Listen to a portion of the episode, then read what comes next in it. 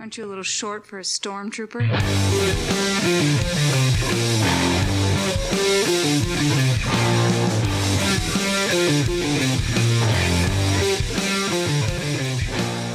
What's up, nerds? Welcome to another episode of the Multiverse Report. Tonight we are recapping the week's nerdy news from Palmera City to the world between worlds and everywhere in between. My name is Mike Gibson. With me, as always, is Steve Haller. What's up, Steve?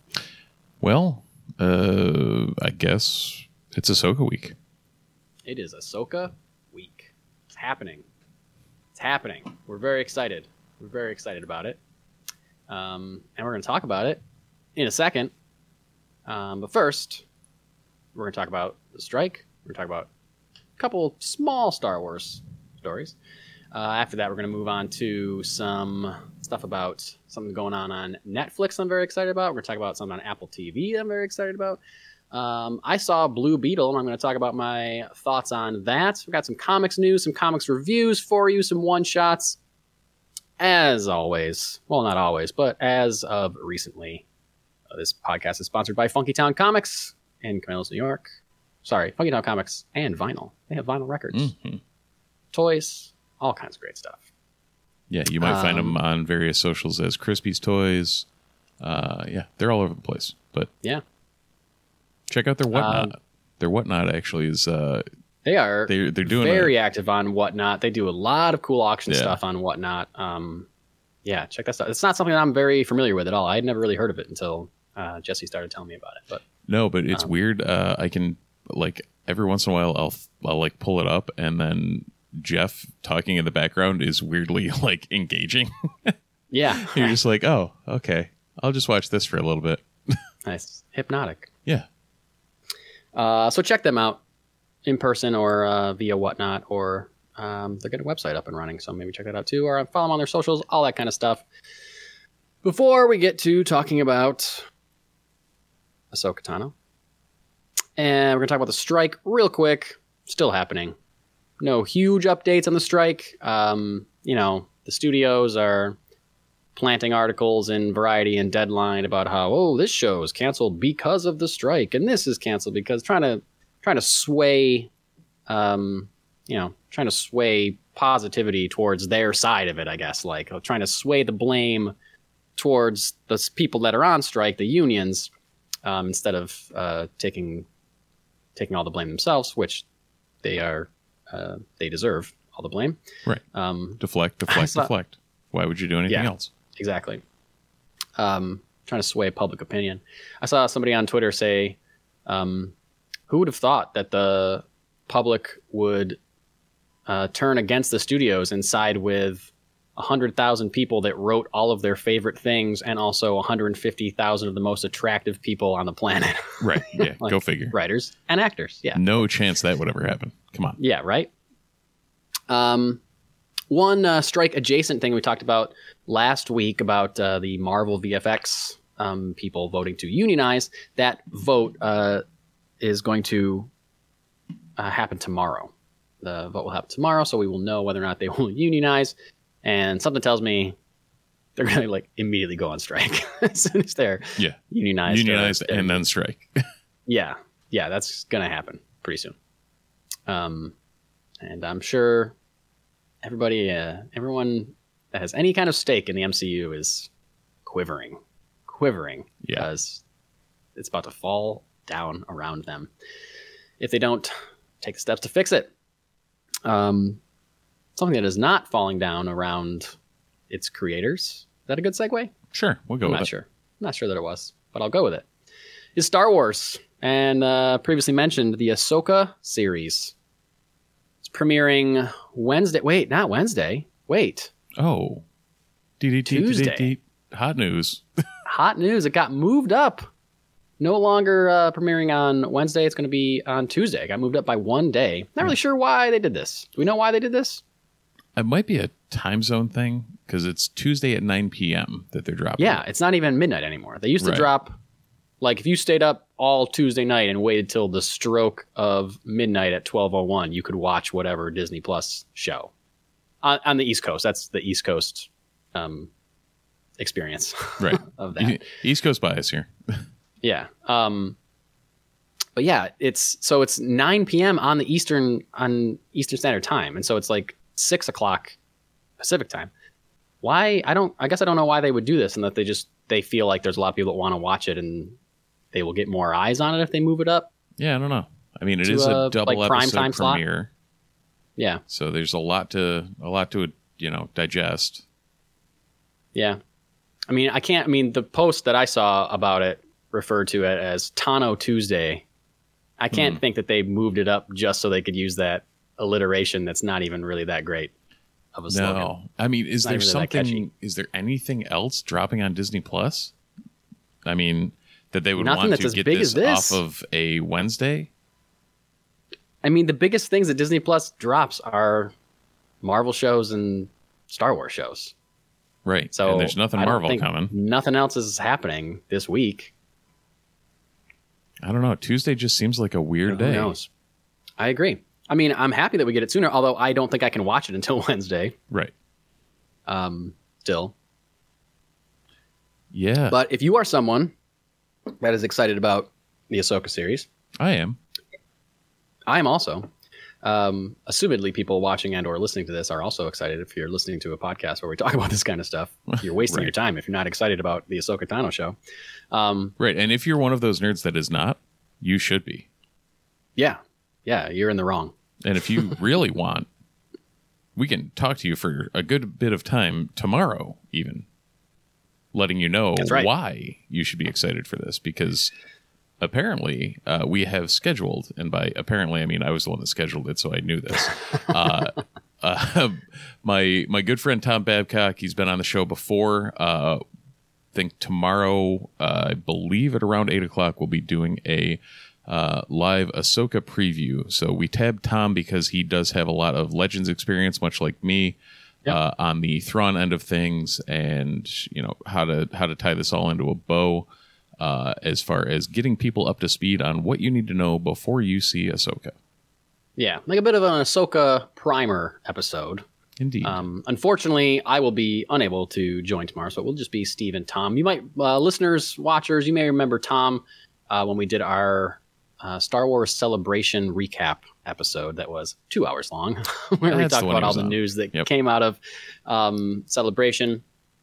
Tom is certainly no slouch uh, when it comes to Star Wars knowledge. So Steve and Tom will certainly uh, kind of give everybody a recap of you know who is Ahsoka, what has her journey been up until this point, and um, maybe some predictions. I don't know. Do you guys? Am I? I don't I'm not going to be there, so I'm just kind of talking out. we'll see my, where it goes because I yeah. we we haven't uh we hashed out the the stuff prior, but I don't know where it's gonna where the the conversation will will end up. So I We'll know. see. It'll be very interesting. And if that wasn't enough for you people, Steve and I are planning to do a episode, uh, you know, a premiere reaction podcast. Uh, we're gonna sh- we're shooting for Wednesday night because we originally were shooting for Wednesday night before they moved it to Tuesday. But I can't watch it on Tuesday. I have to watch it on Wednesday. So we're shooting for Wednesday evening. So, um, and we'll update you if that has to be bumped to Thursday for scheduling or whatever. We'll let you know. But shooting for a Wednesday night recap of the first two episodes of Ahsoka premiering this Tuesday on Disney Plus. Tano Tuesday. I'm sure that's going to catch on. What a catchy slogan that is. It's not even That's- her that's first like- name. that's that's worse than some of the stuff we've come up with. Yeah, I know. Yeah, and we were really reaching for some of those when we used to do those show recaps and try to make them Uh, rhyme. yep. Um, like no one even knows. Like no one calls her Tano. Everyone calls her Ahsoka. Yeah. That's weird. Anyway, Like if you went for. Snips Saturday, that'd be better. Like yes, yes, it would. yeah, I don't know.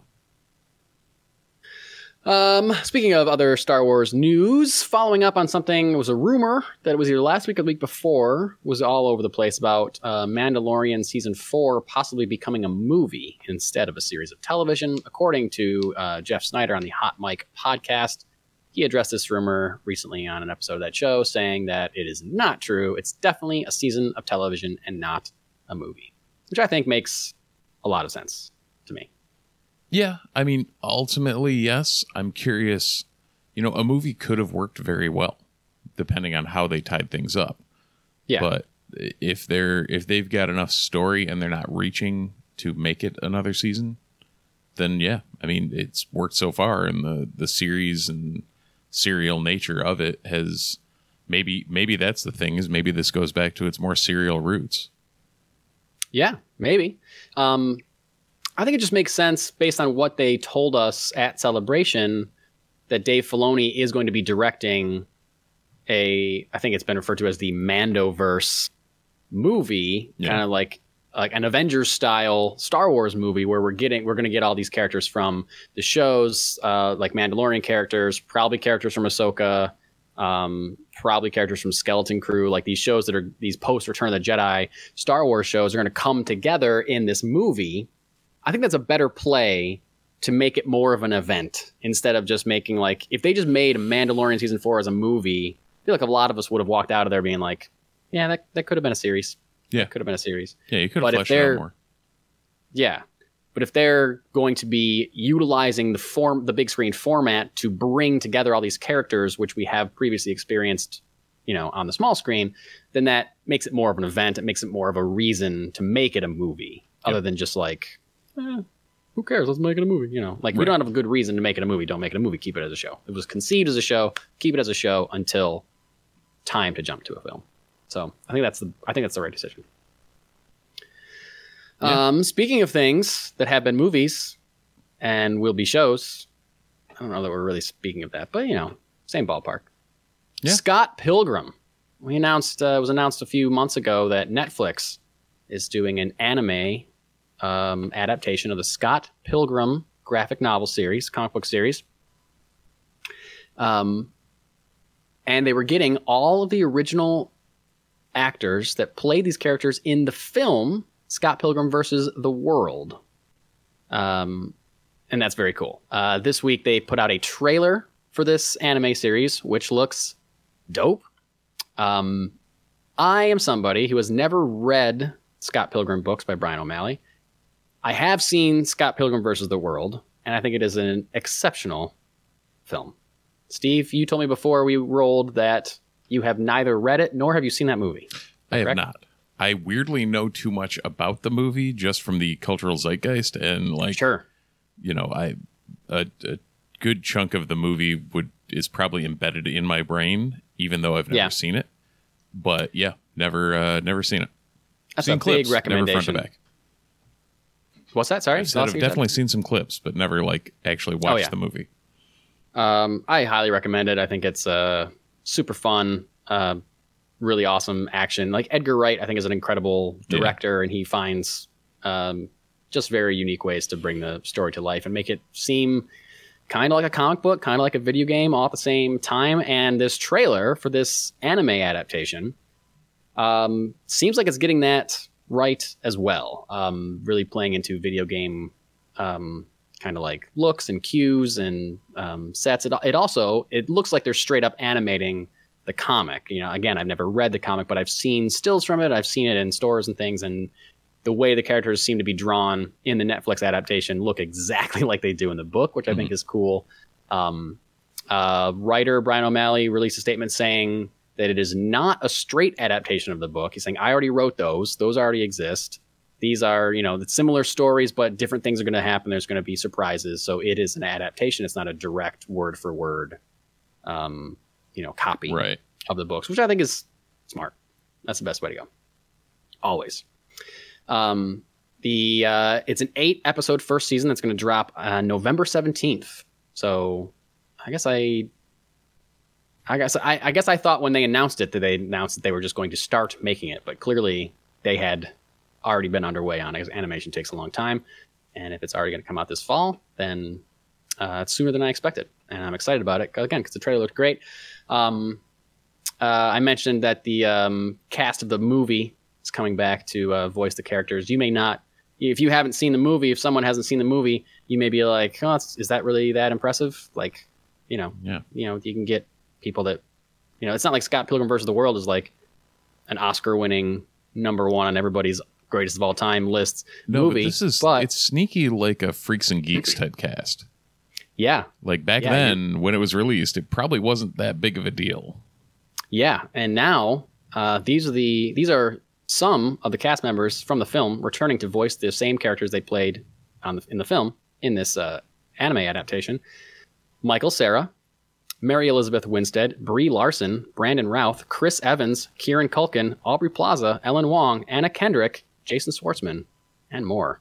Pretty star-studded cast, So so you have you have Harrison Dula, you have Captain Marvel, you Yep. have Superman, you have Captain America, Yep. you have uh oh god, what did Aubrey Plaza play in Legion? Um, Oh, amazingly. it's a spoiler though. It's kind of a spoiler if we. So maybe let's just Yeah, let's let's hold that one let's, off. But let's cruise on past that. yeah, there's there's definitely some some nerd cred there too. Yeah, yeah, for sure. Um, has Jason Schwartzman ever done like a comic adaptation thing? Uh, I don't know. I can only think of um, Wes Anderson films that he's That's- in. I know he's been in other stuff. Uh, he was in Across the Spider Verse apparently. Oh yeah, he's the Spot in Cross Spider. Yeah, there you go. yeah. Okay. That makes total sense. Michael Cera. Oh, he was Robin in the Lego Batman movie. So there we go. Oh, there you go. Big time nerd cast here. I don't know if uh, Anna Kendrick really has uh, jumped into that, jumped into that end of things yet. I don't know either, but I really like Anna Kendrick.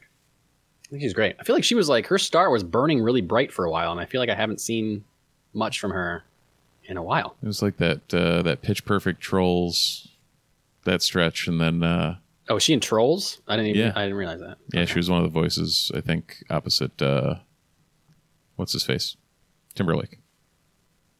Oh, he was in that movie too. He was like the main troll, wasn't he? Oh, Something like that. dude, I don't know. I've never seen it. Never seen it. Um. Yeah. Then she Good was. cast. What, what else was she in? Oh, that Christmas movie with. uh Oh God, uh, guy guy that plays Barry in HBO's Barry. Oh, um, why, why am I Uh, We're blanking really good. at the We're really good at this. This is blanking on it? amazing, amazing radio. Bill Hader. Bill, Bill Hader, Hader, of course. yep. Yeah. Oh yeah, Nice. there we go. So Um, so yeah, look at a cast like that and tell me that you don't want to see uh, anything that they're doing. I think that's an incredible get that they were able to get that entire cast back. I feel like it speaks to probably um, the fun that they all had making that Right. in the first place. That Of, course, they all came back to do those characters. Like, yes, I would want to play this character again, even if it's a right, not live action thing. and or a lot of money. Which That's true. yeah. so which Netflix may or may not have because, as we know from all the strike details, they don't tell anybody how many views they get or how much money they make off of any anything. right So, yeah. streaming. It's Um, weird. besides the fact that they're crying poverty about not having enough money to pay actors and writers. Right. And you know until they make them multiple millions of dollars, Yeah, exactly. which is Exactly. what seems to be uh, hopefully up for our next topic, a streaming Yes. show that will make millions of dollars because well, I'm looking forward to it. I forgot the details of this show. We're talking about the new Apple TV Plus. Uh, has been working on Godzilla series, which I, I didn't forget that part. I knew that they were coming out with a Godzilla series based in the same universe, I think, as these uh, MonsterVerse films Oh, uh, that okay. of late have, like the Godzilla versus Kong or Godzilla King of Monsters, Kong Yep. Skull Island, the Godzilla movie that came out in you know 2018 or something. Yep. Um, but not the Matthew Broderick universe. back in the day. Sorry, not the what? Matthew Broderick. Oh, correct. with the Correct. uh, what was it? No Shelter by Rage was on that soundtrack, if I remember right. Oh, yeah. soundtrack. Soundtrack was Great. killer. Soundtrack better than the film. Yeah. for sure. You know what else is better than the film? The trailer for that movie is great. Yes, yes, it There's was. a teaser trailer that makes Yep. you think it's a Jurassic Park movie, and it turns out to be a Godzilla thing. You should look it up. I'm not. I won't Yeah. tell anything, but like, look up the teaser trailer for 1997's Godzilla. yeah, terrible film, but great teaser trailer.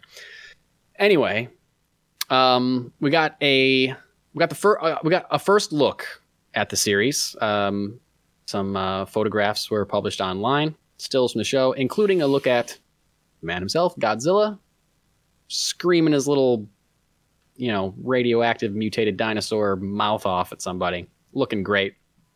Uh, this name of the series is Monarch colon Legacy of Monsters. Monarch is this in the series of movies is this company that kind of like behind the scenes is maybe it's evil or whatever, but it keeps tabs on all these Titan monsters all over the world.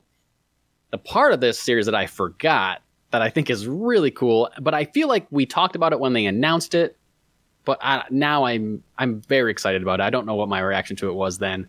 This series stars Kurt Russell and his son Wyatt Russell, U.S. agent himself from Falcon Winter Soldier. They're playing the same character at different points in his life. The show's going to jump between a young version of him and an old version of him, and played by father and son. I think that's super cool. Yeah.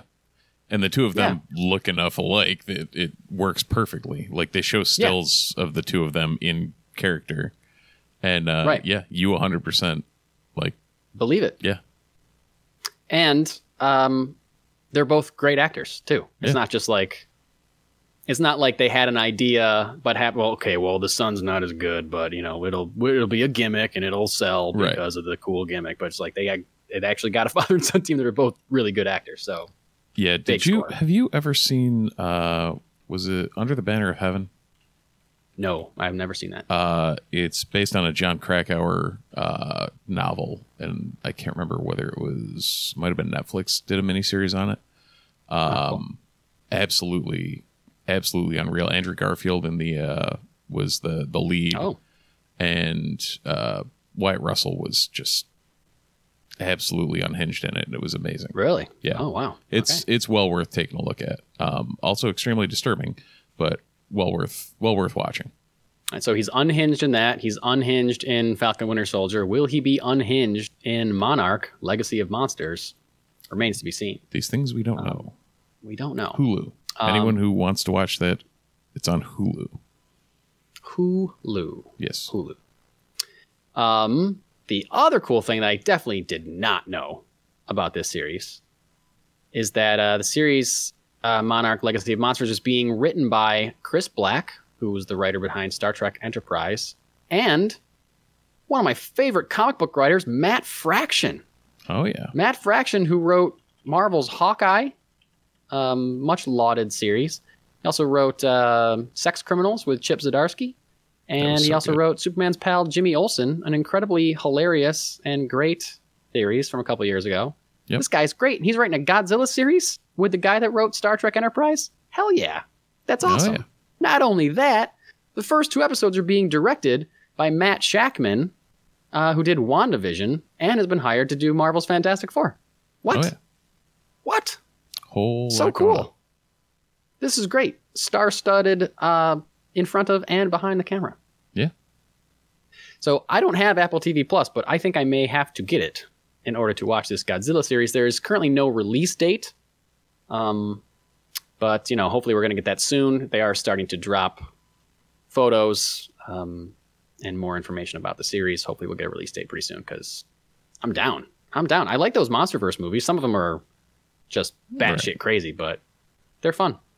I'm Fun. I really I'm like amazed Kong Skull Island is great. the still if they can they they actually captured the like the the look appropriately.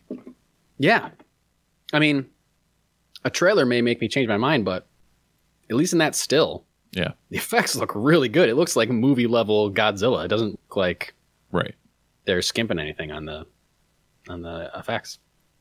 I'm just glad, as dumb as it sounds, and this sounds really dumb, I'm glad they made the scales look right. Like his back spine scales. I don't know why Yeah. that's always been a big hang up for me. Is like if they don't nail that, it just doesn't feel right. Well, it's tough. I feel like I mean, there's been different versions of Godzilla Yeah. over the years, American ones, Japanese ones, um, but you know, it's like you can you got some wiggle room there, but if you stray too far It's From the original- T-Rex. Yeah, like the American uh, 1997 one, the Godzilla bear does not look like Godzilla No. at all. It's like a new interpretation that just does not work for Mhm. me at all, and for a lot of people. But And then you end up with shitty Yep. Jurassic Park. yeah, exactly, exactly. Um, speaking of movies that did not work for me, spoiler alert. Huh. Okay. I saw Blue Beetle. Saw a movie called Blue Beetle, and uh, I was disappointed by it. Which is I was let weird down. because the the general consensus seems to be pretty positive for it. Yep, I know. I'm reading a lot of um, positive thoughts about it, which I am very happy Yeah. I'm I'm happy that people are liking this movie. I really wanted to like this movie. I was very excited they were making a Blue Beetle movie. I lost my mind when I saw that they were using a practical Blue Beetle suit that looked exactly like the comic book. It looks great in the movie too. Mhm. Um, I love the trailers. I thought everything looked great. Mhm. I was very excited about seeing a Latino superhero for the first time, and a lot of people are. A lot of there's uh you know many of the positive reviews I'm reading are from uh, reviewers or fans or whatever that are Latino, and they're talking about how much this movie means to them. It speaks to them. It represents them in a way that they have never seen before. All that is amazing, and I love that. And I'm glad that it's working on that level um, for the Latino community, and also just you know for anybody that goes to see it and loves it. I'm glad. I'm a DC guy. I want these movies to be well received. Um, that being said, I don't know. I was just disappointed. It didn't hit for me. I felt like uh, it's not terrible. Yeah. It's just I didn't. It didn't really stand out to me from anything else that I've ever seen. It felt very formulaic. Okay. Like the plot. It's an origin story. It really kind of hits beat for beat by the origin story. You know, guy trying to live his life um, receives the call of a hero. In this case, you know, gets the scarab embedded in his back, refuses the call, reluctantly accepts the call, decides Right. he's going to be the hero. Something goes wrong, blah, blah, blah. You know, it's just like, I'm not even spoiling anything. Like, that's just every origin ever. And I feel like you can have a generic plot if um, you can write it really well or like make some poppy dialogue that like you know deviates things from what you expect and i didn't really think that this movie really did that Right. it was Um, it was pretty much wrote Joseph Campbell like formulaic hero's journey.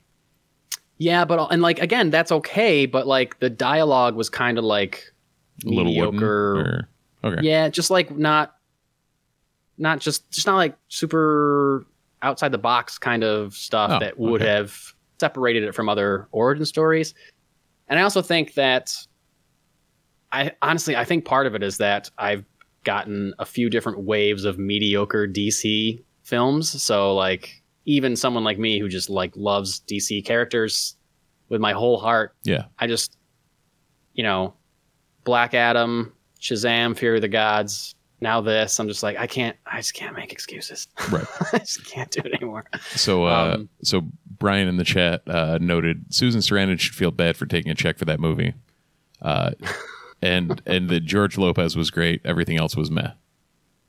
Now, is that Um, yeah. including Xolo Maridueña or Okay, no, I thought, I mean, there's genuinely a lot to like about this movie. Yeah. Like, overall, it didn't really work for me. Yep. But, um, uh, yeah, George Lop- Lopez is really good in it. I think, like, it's a little, I think he goes a little too far sometimes for me I mean, comedically. it's George Lopez? That's what yeah, he does. A lot of the time he's great. Um, uh, Xolo Maridueña is great. He's Yeah. excellent in the film. Um, you know, a lot of the actors are like the Yeah. actors aren't bad. It's just like the writing's not that great. What is great, the effects look awesome. Like this movie was made for way less money than the Flash made, and the effects in this movie look great. A, a lot of things seemed practical. A lot of the fighting seemed practical, um, or just like augmented by visual effects. You know, yeah, um, in a way that I liked quite a bit. And but and and there are times when I laughed out loud. There are genuinely funny things that uh, caught my eye and I really liked. And like there was so many times when I'm just like, okay, now it's going to start picking up, and then it just kind of flattened out again for me. Um, there's a lot of great like DC references to previous incarnations of Blue Beetle, history of the character, other you know. Um, it felt it felt self-contained. It, it felt kind of like a '90s superhero movie, like, bef- and I don't really know how to describe what I mean by that, but it just felt like it was made in like the early heyday of superhero movies. Like Spider-Man's a hit, so we're gonna do a Daredevil, and we're gonna do a Hulk, and we're gonna do a Ghost Rider, and we're gonna do all this, and like those movies are fine, but they don't light the world on fire, like that kind of thing. That's how I I kind of felt about it. Um, and uh, like I said, there's a lot of things to like about it. Uh, people are liking it a lot. it made more than it was expected to. I think it was supposed to make 30 million and it made 40 worldwide. Um, but uh, I don't know. I hope people pick. I hope the good word of mouth gets people to go see it, and I would like people to go see it. I'm I'm excited. I liked it enough that I'm excited to see what James Gunn's going to do with this character because he said several times that this version of Blue Beetle, uh, Xolo's um, version of Blue Beetle, is going to move on in the DCU, and I liked it enough to see where he goes with that and what happens. Um, but I don't know. It was kind of like it felt kind of like a Phase One Marvel movie, and if it had come out 15 years ago, then maybe I would have loved it. But Well, Um, again, uh, from the chat, uh, felt fantastic for like fun at the time, but not great. Hmm. I guess I can see that. Which I I mean, can see that comparison. almost you know, almost f- like you just said, fits in that early Marvel like still finding themselves kind of mold Yeah. of like, oh, there's some good here, and there's Yeah. some not good here, and And there were things like going back to like um, how it is speaking to the Latino community. There were jokes and references that I straight up did not get at Yeah. all. They just weren't for me. They weren't. I was not the target Yep. for those for those references, and that's fine because there, there was like a Latino family sitting in front of us, and they were laughing and seemed to be enjoying it way more than I did or we did. People I was there with, um, like it was fine. I didn't think it was bad. I thought it was fine, and I was. Di- I, I'm saying I'm disappointed because I wanted it to be awesome, and it was just fine. Mhm. You know, um, again, I'll I'll forever praise a practical suit. And they easily could have made that a CGI, and it would have looked terrible, but it did. They didn't, and it looks great. Um, Susan Sarandon, I feel like a lot of people are saying at least Susan Sarandon's great. I didn't think Susan Sarandon was that great. I thought she was kind of like wooden. I thought she could have gone bigger and been more unhinged as Yeah. like the bad guy. And it's kind of like it's kind of like one of those movies where like she's the bad guy and she's just she's just the bad guy. Like she's bad because she's bad. That's it. right. And I don't always need a reason, but I felt like I needed a little bit more of why she's doing these terrible, terrible things. But whatever. This is the uh no, it's not. I was about to say it was the last uh, of the DC EU Oh, you the still big got reboot, a but no, you we still got, got, a Fishman to go see. we got Aquaman coming out, and I'm very interested to see a trailer for that. see what that's Yeah. gonna do. That's gonna look like. Well, I there's been a lot of talk about that. I can say Not you weren't great. you weren't the only one that went to the theaters this week. Oh, what'd you see? Finally caught up with uh, with my son and saw uh, Mutant Mayhem, Teenage Mutant Ninja That's Turtles, right. Mutant Mayhem. That's a great movie. That was an awesome movie. Wasn't it great? It, It- was so good. it like even even the stuff they changed. Like I wasn't Yeah. I wasn't amazingly fond of up up until the payoff. I wasn't amazingly fond of how they portrayed Splinter, just Right. because of the Splinter we all grew up with. yeah. like the yeah, wise master. An ancient master of mysticism and uh, Right. art. You know. He's just chilling on the uh, couch watching his yeah. shows, yeah. and it's like he he was a dad to teenagers, which was amazing. And I loved that they call him dad yeah, because of course they would. Right. But He's I've not- never seen a Turtles Master thing where they call him dad. He's always Master Splinter. They Yep. call him dad, which made it so much more heartfelt. Yep. And like such a better personal connection there. and they were hundred percent teenage brothers. Like Yes. there's the best. it's one of the few like eh, in recent history i think the 2012 reboot which i'm now watching my son now has latched himself onto uh, Yeah. they did a very good job of showing them as siblings and like the rivalries and not just the like 1990s movie petulant Raph and Right. whatnot like they there's a, a distinct interplay that you feel like okay this is a family um, right. same thing in Mutant Mayhem where it was just like okay Yeah. I did like I noticed um because Splinter is voiced by Jackie Chan. yeah I don't know if you caught that.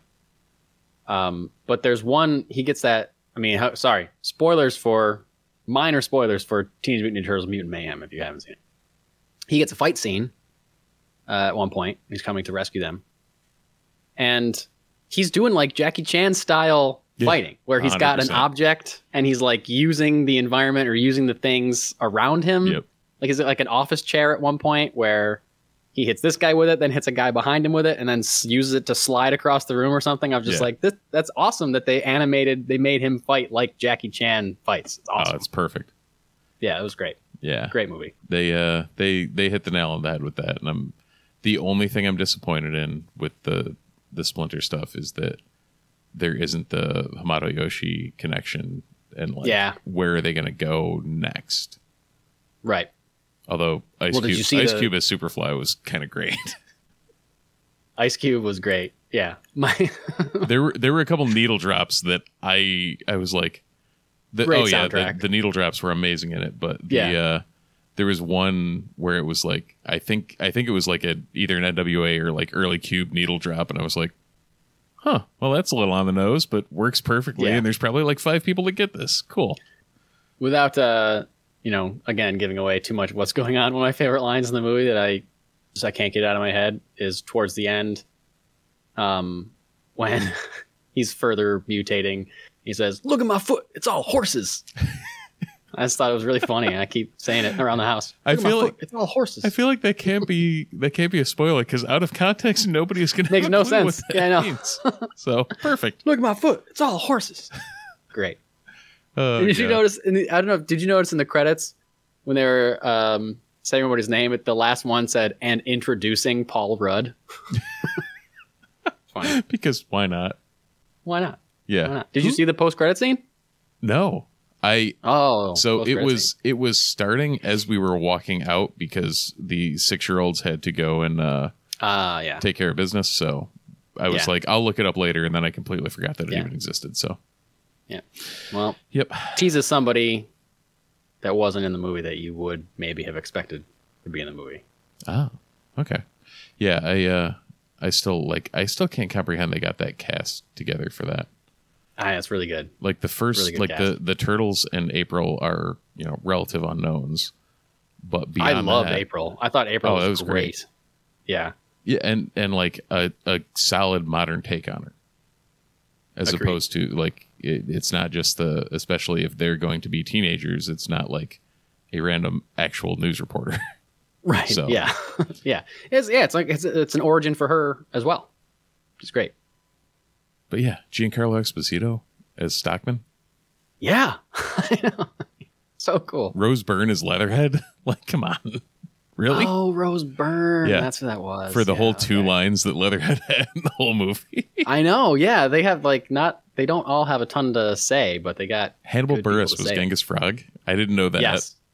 Yep, I saw that in the credits. I didn't know that until Yeah. the credits. Yeah. Paul Rudd as Mondo Gecko, Post Malone as Ray Fillet, which was hilariously done. Yeah. Yeah. Yep. Yep. Just always singing. That's great. God.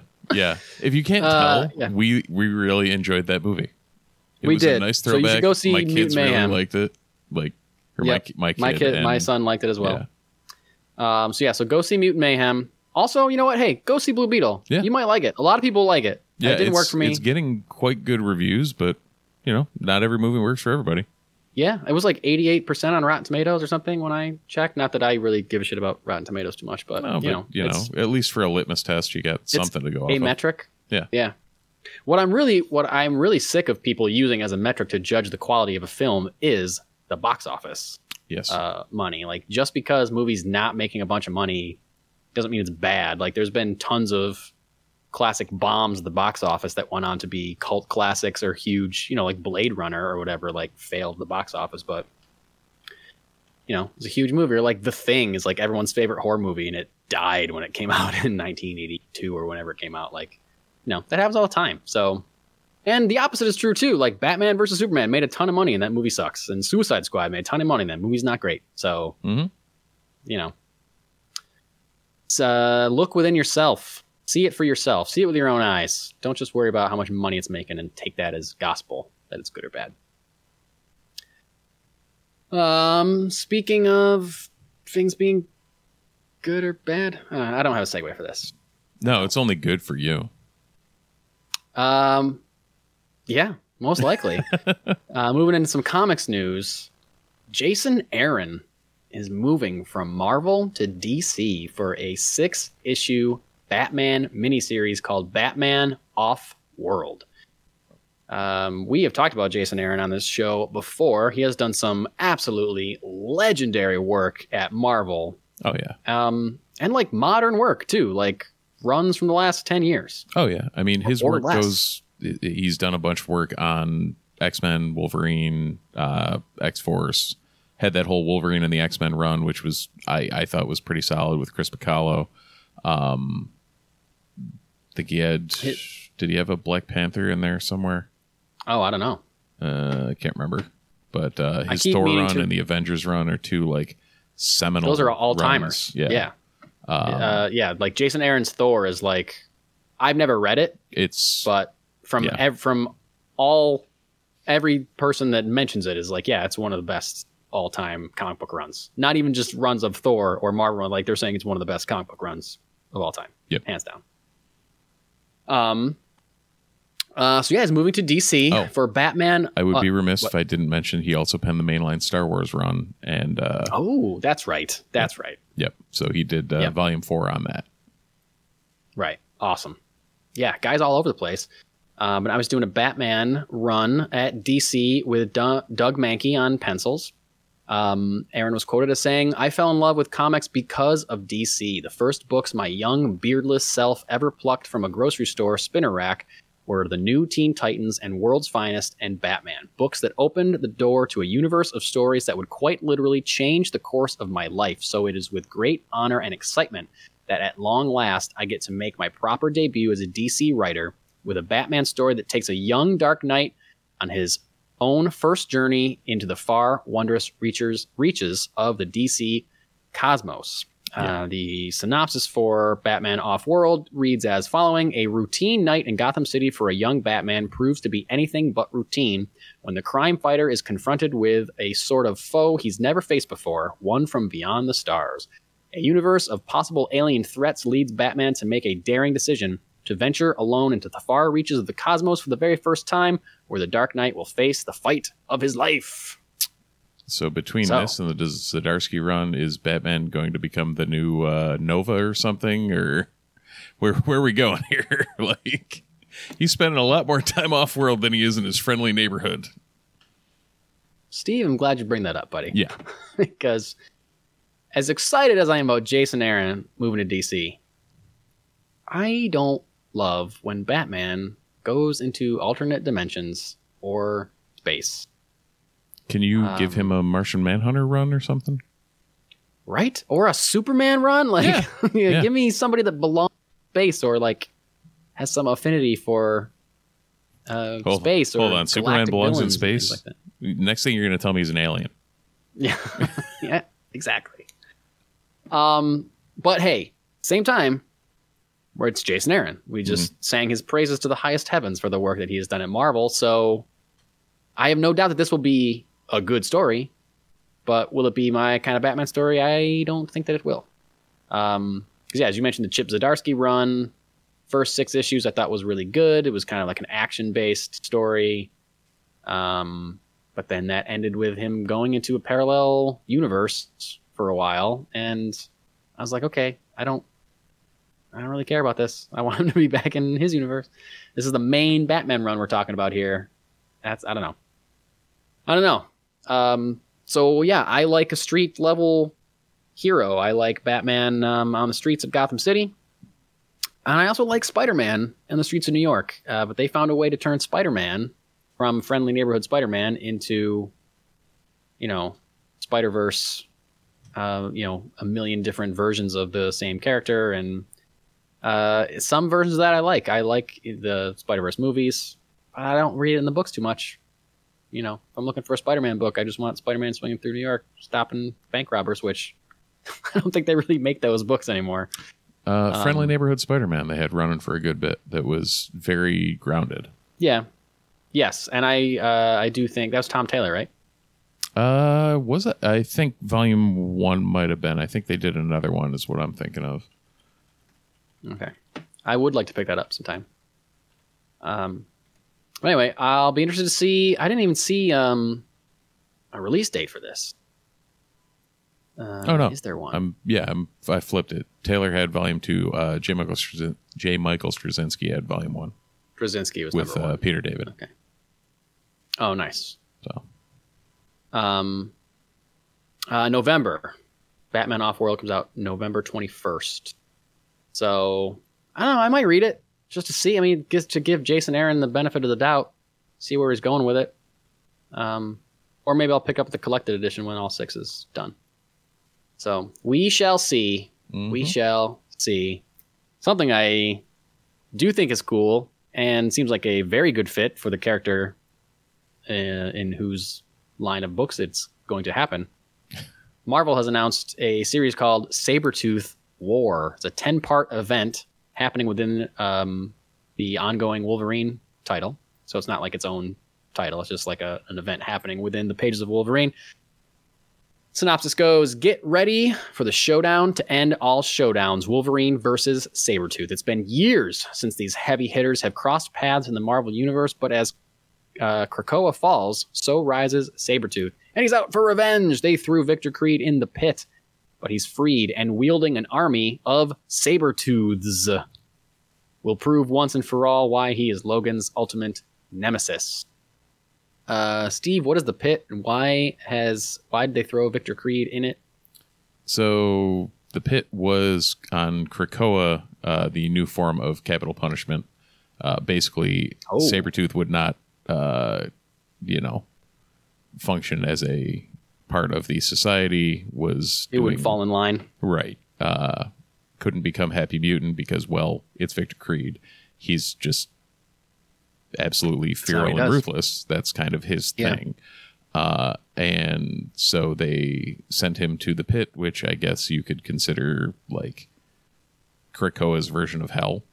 Uh, Ah, okay. so yeah, that was uh, he. He ended up, I guess, rising up and becoming the the leader of everything going on there. And now he's out because Krakoa has fallen, and here we are with the classic battle of um, Victor Creed versus Logan. Um, because, well, who the hell else is going to deal with him? Who else? Yeah, I um I haven't read more, you know, more than a handful of X-Men books in a long time. But I love Sabretooth and I like him fighting Wolverine. Wolverine fighting Sabretooth is like this is what should be happening in comic books. yeah, and I feel like I hadn't even heard. I guess if he was in the pit of hell, that makes uh, sense as to why I hadn't even heard about anything happening with Sabretooth in the pages of Marvel Comics in years. And I guess it was because he was in this pit or whatever. So um, it actually makes me very excited to think that there's going to be a Wolverine versus Sabretooth run out there that I might actually pick it up. I got to say. and Um, or I'll flip know, through it and see. Ben Percy's really been finding uh finding his way with Wolverine recently. So He's the this- main writer on the Wolverine. He's the main writer on the Wolverine main. Um, and then uh, Victor Lavalle, who did the Sabretooth mini, uh, is co-writing with him. Yes. And this is the very cool thing about this book is the other reason that I'm very interested in it. Not just that I think the two characters belong in this kind of situation. Benjamin Percy and Victor Laval. Is it Laval or Lavalle? I don't know. Do you know? I, I went with Okay. Lavalle, but Taking a shot. Co-writing every issue. And the series has two artists, Cory Smith and Geoff Shaw. Percy, Laval- Percy and Lavalle are co-writing every issue. Smith is going to be drawing the Wolverine chapters, and Shaw is going to be drawing the Sabretooth chapters. I think that's such a cool uh, way to make a book. yeah, Oh, cool. Because assumedly they'll be from different perspectives, and therefore different art will uh, kind of capture those perspectives visually. Yeah. Not just, you know, within the writing. So I think that's super cool. It's a story arc, it's a 10 part story arc starting in the pages of the ongoing Wolverine book. Uh, this January, Wolverine 41 is the first, uh, will be the first issue in the uh, Wolverine Sabretooth War. Yeah, and I'm not sure the last Pumped time those that. two have really gone at it. Like it's been a while. Yeah, remember how we talked about the teaser for the Wolverine video game, making me be like, "Oh, I love this character." Yeah. this is what it feels like. This is a short teaser. This feels more like Wolverine than anything else that I've seen in so long. This announcement was just like, "Oh yeah, Wolverine fights Sabretooth. That's what he does. This is great, awesome. I can't wait. Feels like Wolverine. Yeah, Sign me up." hundred percent. Yeah. Yeah, I mean that's I, if I don't know if you've seen the cover for uh, Wolverine forty one. They had it in the article. Sorry, either either I broke up or you broke up a little bit there. Uh, the the cover you for uh, cover for cover for Wolverine forty one. The half and half cover, oh the split down Yeah. the middle of the face. Yeah, awesome. vertical split cover uh, with I think it was Leinil Francis Yu did the uh, uh, the cover art, but one half is Logan's face and the other half is Sabretooth. And Yeah, so it's cool. like perfectly blended, quite a fit for maybe half brothers, sometimes not half brothers. Who the hell knows Right, how they're yeah. related, if they're related, or what's going on. But depends on which series you run and read. Uh, Yeah, but two longtime nemesis and uh, two great foils to each other. I have a feeling that this uh, series will touch on that or iron that out or specify their relationship Right. as either related or not related Until they changed it again at some point. until they decide to change it. Uh, Steve, want to do some comic reviews? Sure. I think we both were in the IDW uh, end of things this week. Yes, we each got a book from IDW. Um, I'll go first this week, Sure. Steve, since you went first last week. Mine is actually a book that came out a few weeks ago, but number two just came out. So this is a book called Brynmore with a super creepy, monstery guy on the front. Um, somebody told me, somebody that will remain nameless, told me that this issue, issue number one of Brynmore, was one of the worst comic books they'd ever read in their whole life. Yikes. Uh, so I went in with very low expectations. I do not think this is the worst comic book I've ever read in my entire life. Um, I do have to say I didn't love it. It didn't jump out at me. Um, it's very slowly paced in a way that is clearly deliberate, but I think suffers. The overall story suffers because of it, and it's just a lot of setup, a lot of kind of hitting us over the head with the same kind of like theme, setting this guy up. This guy who, uh, he so his family like owns this town or used to run this o- town, but then the town got fed up with the family name, so he's been gone for a while. He's coming home to live there again, and people don't like him that he's there because he's got the name, you know, the family name or whatever. And he's fixing up this old church for his house, and it's just he's meeting people. People don't like him because of his name. They tell us that like 10 times in this book, in this one issue. And then the first interesting thing uh, happens on the very last page. And he finds um, some kind of weird, uh, in the basement of the church he's fixing up for his house, he finds a weird, uh, creepy door that I'm showing a picture of if you're listening. Um, and I feel like he probably should have found that door earlier on in the issue, maybe opened it, seen something inside um, to really grab me, to get me back. Because just it just seems like it's moving slow. And the thing you can do when you get when you move slow is that you can have really big panels. You know, if you're not like moving too fast, you can do big panels. Like you really get a sense of the town.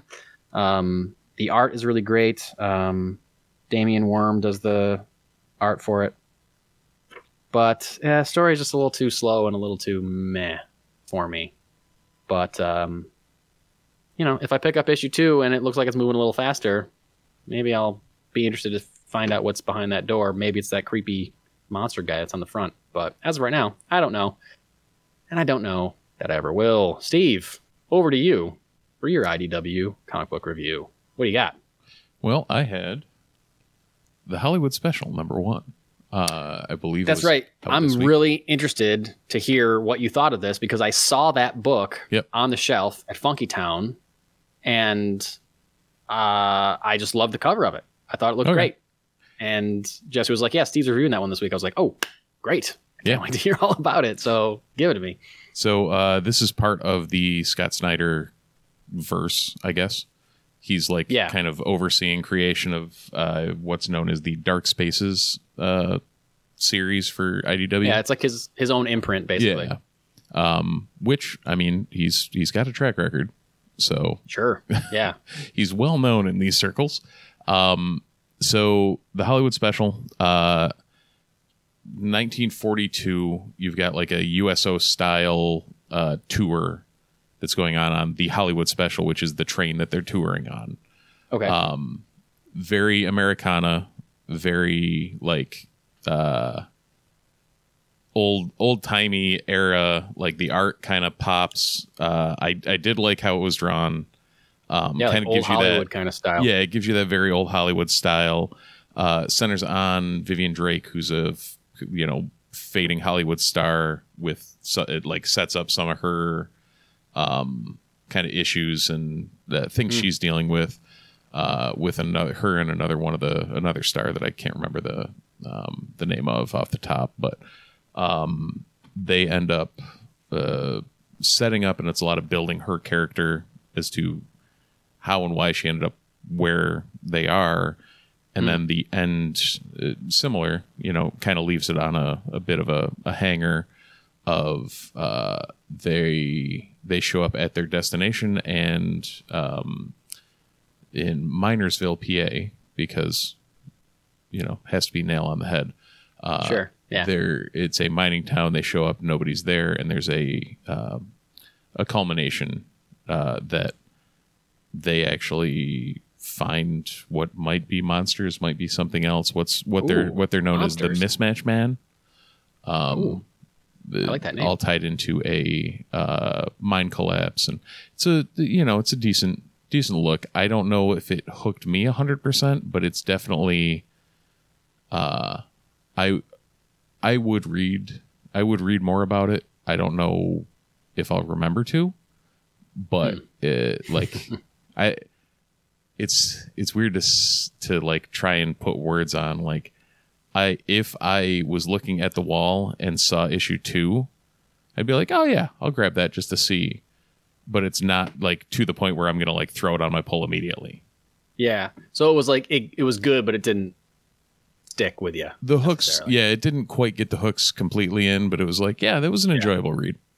Like just Nice. a, a fresh take on stuff that I haven't seen in a while. Um, Yeah, like that cool style aesthetic. drawing, that era, that kind of yeah, that that kind of aesthetic and look to it. That it was like, okay, this is fun. Um, Nice. Writer was Jeremy Lambert, who's done Doom Patrol and Buffy. Uh, Claire Oh, Roe like was the a lot. artist um, who did who's in the past has done Bury the Lede, Batgirl, Birds of Prey, uh, Jordie Bellaire on colors. So Oh, Jordie Bellaire is everywhere. Yep. That guy. Yep. Yeah. He's great. so yeah, Awesome. Cool. Well, if you are interested in either of these uh, books that we talked about, you can find them at Funky Town Comics in Camillus, New York. Um, and you should find those books and lots of other books there because they have a lot of good stuff. they do. I got a lot of cool um, uh, back issues from them this past week.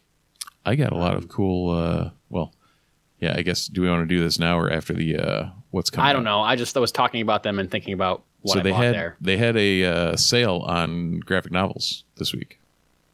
Oh yeah. So you'll be very happy to know that? that? I finally picked up All Star Superman. Oh, I have Steve. never read it. I have never touched it. I have never even thought of it.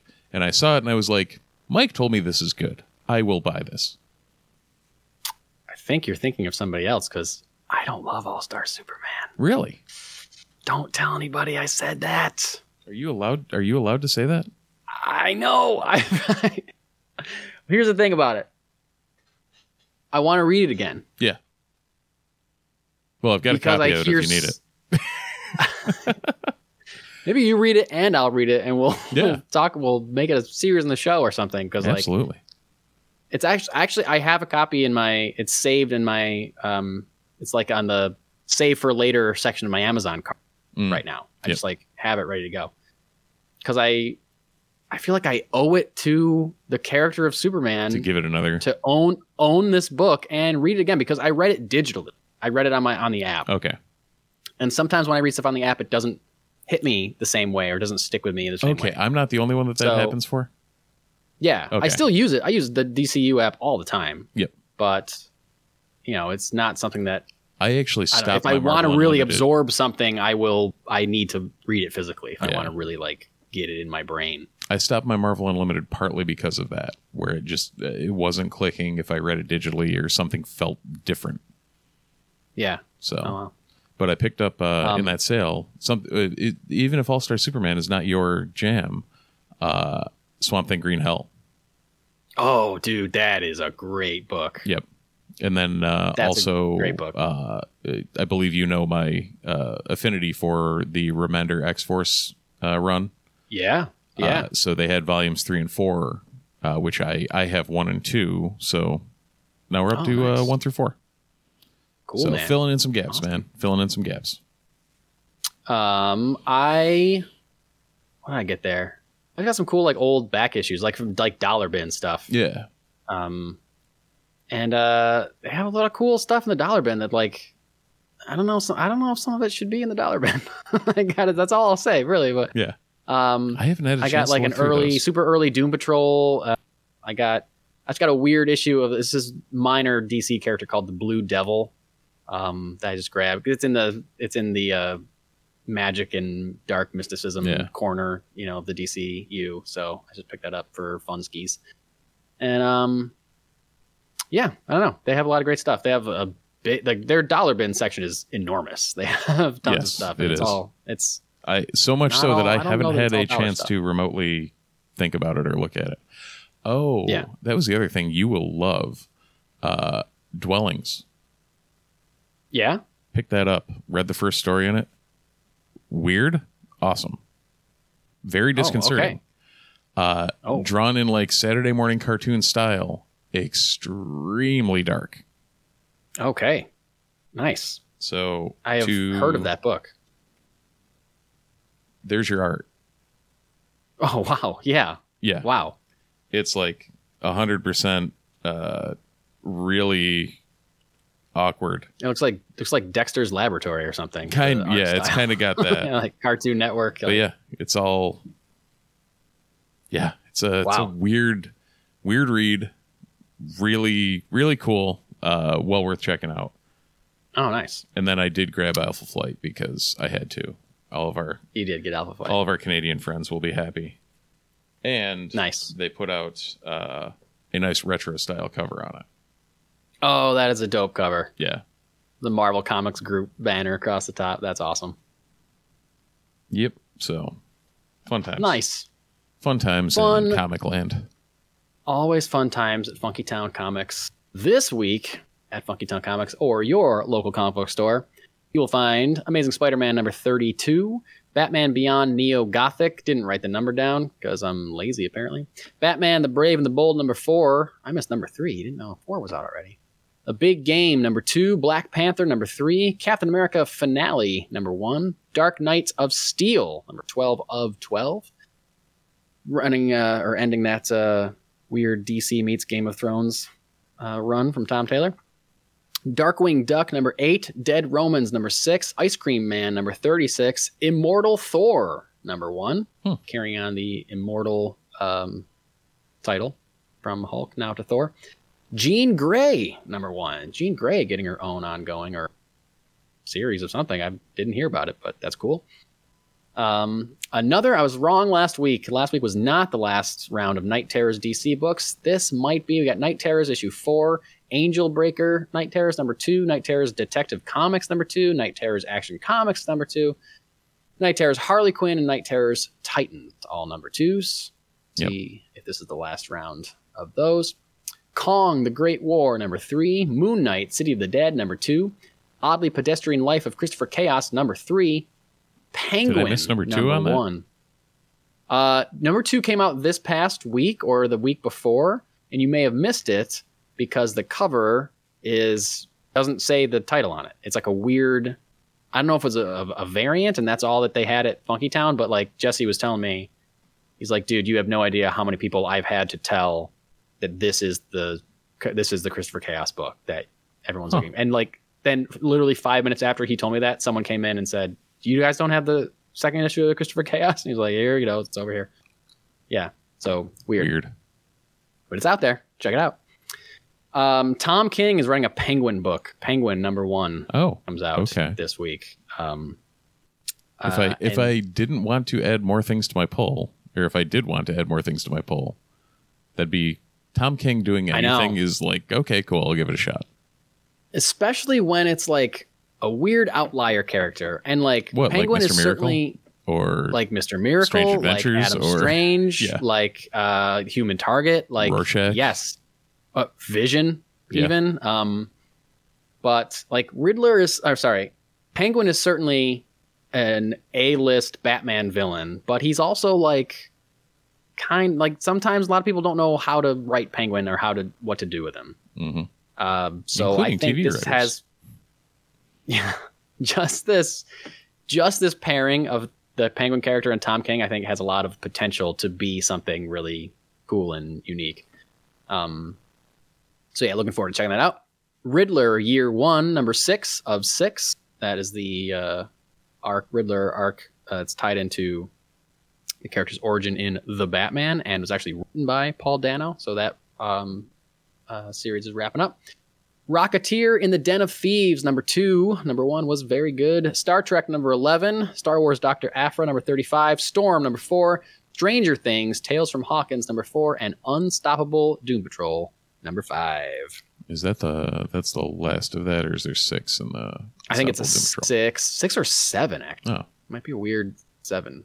Oh, nice. Um, but yeah, it's been very good. Unstoppable Doom Patrol has been great. Um, I started reading um, this weekend a book that my wife gave me at least like a year ago. It's been sitting on my nightstand for a really long time called They Called Us Enemy by the one and only George Takei oh, uh, Captain Sulu himself, uh, wrote a graphic novel about his life immediately after the bombing of Pearl Harbor and how all Japanese Americans were rounded up and put into camps. Hmm. So heavy source material, but very good. Very good. I'm like halfway through it already. Um, nice. um, it's not dissimilar to Maus, although different tragedies, of course, Right. different scales. Um, but just kind of the way it's being told, not not through the eyes of like, you know, cartoon mice and cartoon cats, but um, through the eyes of a like he's very cognizant that he did not understand as a child. He did not understand what was going on, and like exploring the two different worlds that like the world he was experiencing, where like him and his younger brother just thought like, oh, we're on some crazy vacation adventure thing what you know we don't know what's happening but we don't know that anything bad is happening where and his parents are letting them think that while like knowing now that his parents were clearly just complete wrecks like Yeah. you know going through all kinds of mental anguish and torment and all that kind of stuff but putting on a happy face for their children. Um, so it's heavy but it's very good. Very good. They called us enemy by george takei. Check it out. Definitely my put that on the list. Yeah. You were talking about that Jean Grey number one. Uh, Yeah. So basically, it's an ongoing in the Fall of X uh, timeline, oh cool and okay she kind of got wrecked by a lot of what happened at the Hellfire Gala. Mm-hmm. So this is kind of picking up the pieces and take a wild stab. Eh, you'd never even guess it. Who's writing it? Who's writing Jean Grey number one? yes, it's a blast from the past. Blast from X Men past. Chris Claremont. No. Right, right, rightish era. Louise Simonson. Oh, wow. Yeah. She back. Wow. Yep. That's awesome. Yeah. Yeah. Um, Bernard Chang on art and uh, Simonson's writing it. I have a question for you about current Jean Grey and Marvel continuity. Sure. Is it the same Jean Grey that died years ago? Is she like back or this a new version? Is it a clone? Is it the younger one from the past or did she go back to the past? She went back to the past, and this is. hmm, Was she resurrected? Because she died like s- 10, well, 15 no, years ago, right? Yes, but also Krakoa. So they're all resurrected. They were, you Oh, know, they ran the immortal thing in between Hulk and uh, Right. Hulk and Thor. Okay. Um, Okay. So it's, just never it's remember, like- a new body with all of the brain of classic, like genetic imprint and everything of classic Jean Grey. Okay. Okay. I just I remember a big deal being made when she died, Yep. but I never remember like a big deal being like she's coming back because they did the whole time displaced versions and then so apparently in this I one shot, I feel like I just blinked and she was back to life, which is not uncommon for X Men, but gonna you know, that. I was just confused. Yeah. Um, but in this, apparently the time displaced, there, like the original five time displaced are there similar to like all new x-men when what you're Sure, talking about okay. happened and Yeah, the x-men are weird um they sure if, are. if you ever want to dive way too deeply into the x-men not you in particular but the royal you um the listener, the the uh, watcher, uh, what is it? Jay and Miles explain the X Men is one of the greatest podcasts ever. Um oh, It's been they I, I believe they've gone from the beginning all the way through to uh, currently somewhere around Onslaught, and just Wow. literally map out exactly what's happening and everything and all that. And it's mildly insane. And by mildly, Wow. I mean majorly insane. incredibly. Yeah, and uh, yeah, it's it's a thing. So yeah, awesome. Until then, you can great. read all the Fall of X stuff because for some reason Jesse convinced me to pull it. So Um, wow, wow, look at you. back on the X Men I like I was- bandwagon, bandwagon, my friend. I feel like I've been trying to pare down my pull list, and you're like yours is blowing up. Yeah, I think I need another pair down. Like I, that's actually no. We went and uh, this week I actually went through with him and reworked the whole list.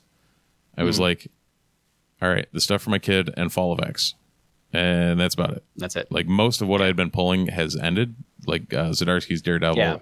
A lot for mine too. Zdarsky, like I, I stopped pulling the Zdarsky Batman um, just because I haven't been able to keep up with it. So there's no point in me pulling more of it.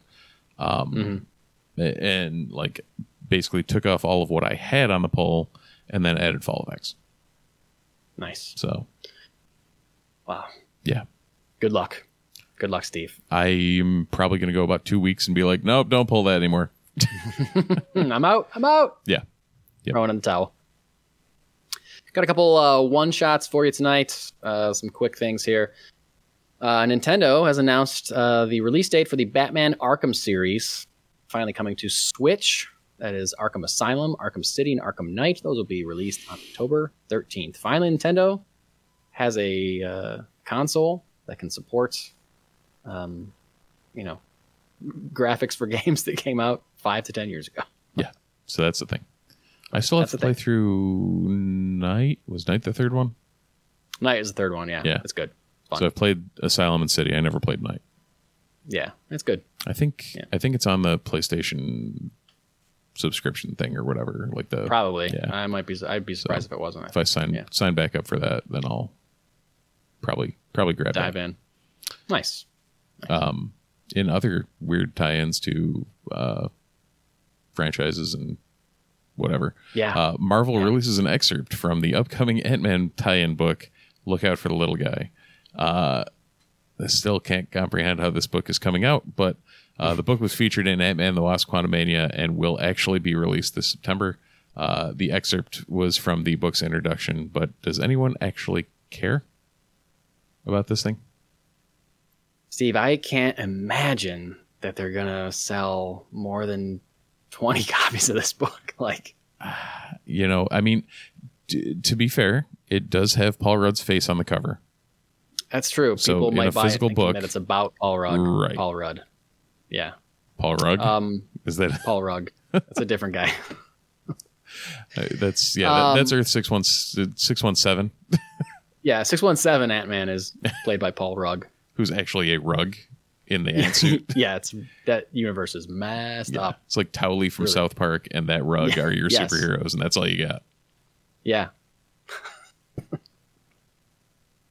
um, Speaking of shitty superheroes, I remember this book. Well, I remember this book. Didn't they announce this book before the movie came out? And I, think, yeah, then I think you it was and I like were like, right around when the movie came out, or yeah, Yeah. like right before. or maybe maybe you and I hadn't seen it yet, but I know you and I had not seen the movie. Maybe it was out and we hadn't seen it. But I remember being like, "Who cares about the no? Who's going to buy this? right. Who's going to read an entire book about a fictional life story like that? It's not like a fictional biography. what are you going to get out of this book? I don't understand. Especially then, now, then the movie came out, and a lot of people didn't like it, and it certainly didn't light the world on fire. Um, I can't imagine that they're going to sell many copies of it. No, no, can't comprehend. But whatever. If you're out there, if you're going to buy one of these, tell us and let us know why, because I don't get it. And if you're somehow listening from the publisher, feel free to send us a screener copy, and we'll be more than happy to read it. Hey, but if you want to change our minds, and yeah, more than happy to read it and give a, a review. If you send us a free copy of it, I'll be an honest review. I'll have to say. yes, Uh, last thing tonight, the much maligned film The Flash, which Steve and I both liked quite a bit, and don't understand why the whole world hates it so much.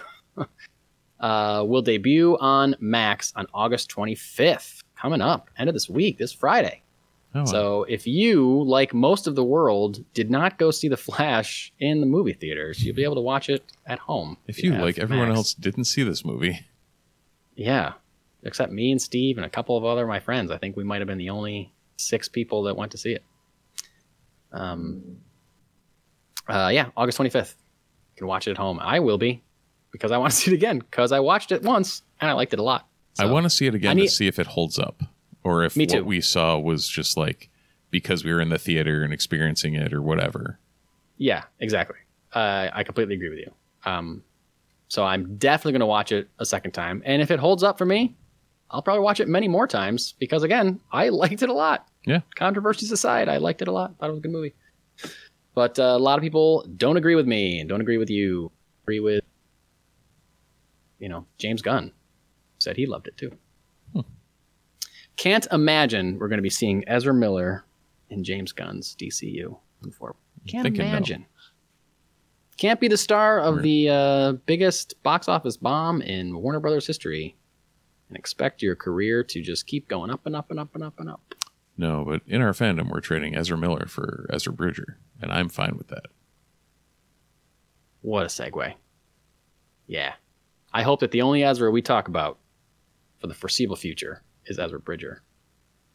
And for anyone who Um, doesn't know what we're talking about with Ezra Bridger, feel free to tune in tomorrow at eight o'clock because we'll Yeah. uh, we'll we'll dive deep into that, and that will be a very spoiler filled uh, primer at points, but uh, we'll try Yeah. and try and let you know. Like, look at it this way if you're planning on watching the Ahsoka show that comes out this week and you still haven't seen Star Wars Rebels, you're not going to be able to watch all four seasons of Star Wars Rebels in two days or a day, really? You can't.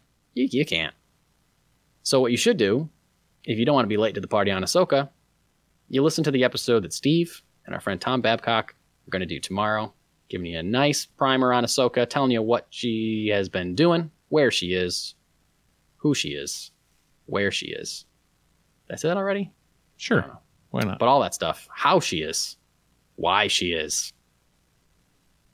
Um, yeah, tomorrow, eight o'clock, Ahsoka. I'm very excited. Very excited. I have been rewatching Rebels.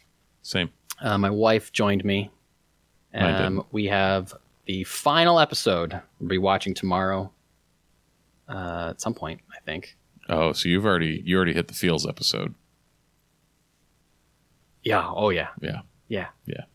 Uh, a few of them. A few. A few field episodes. yeah. For for anyone who hasn't seen Rebels, uh, when you watch Ahsoka, you will be missing one of the biggest pieces of the puzzle, and it's Yep. one of the most emotional Star Wars moments that there is.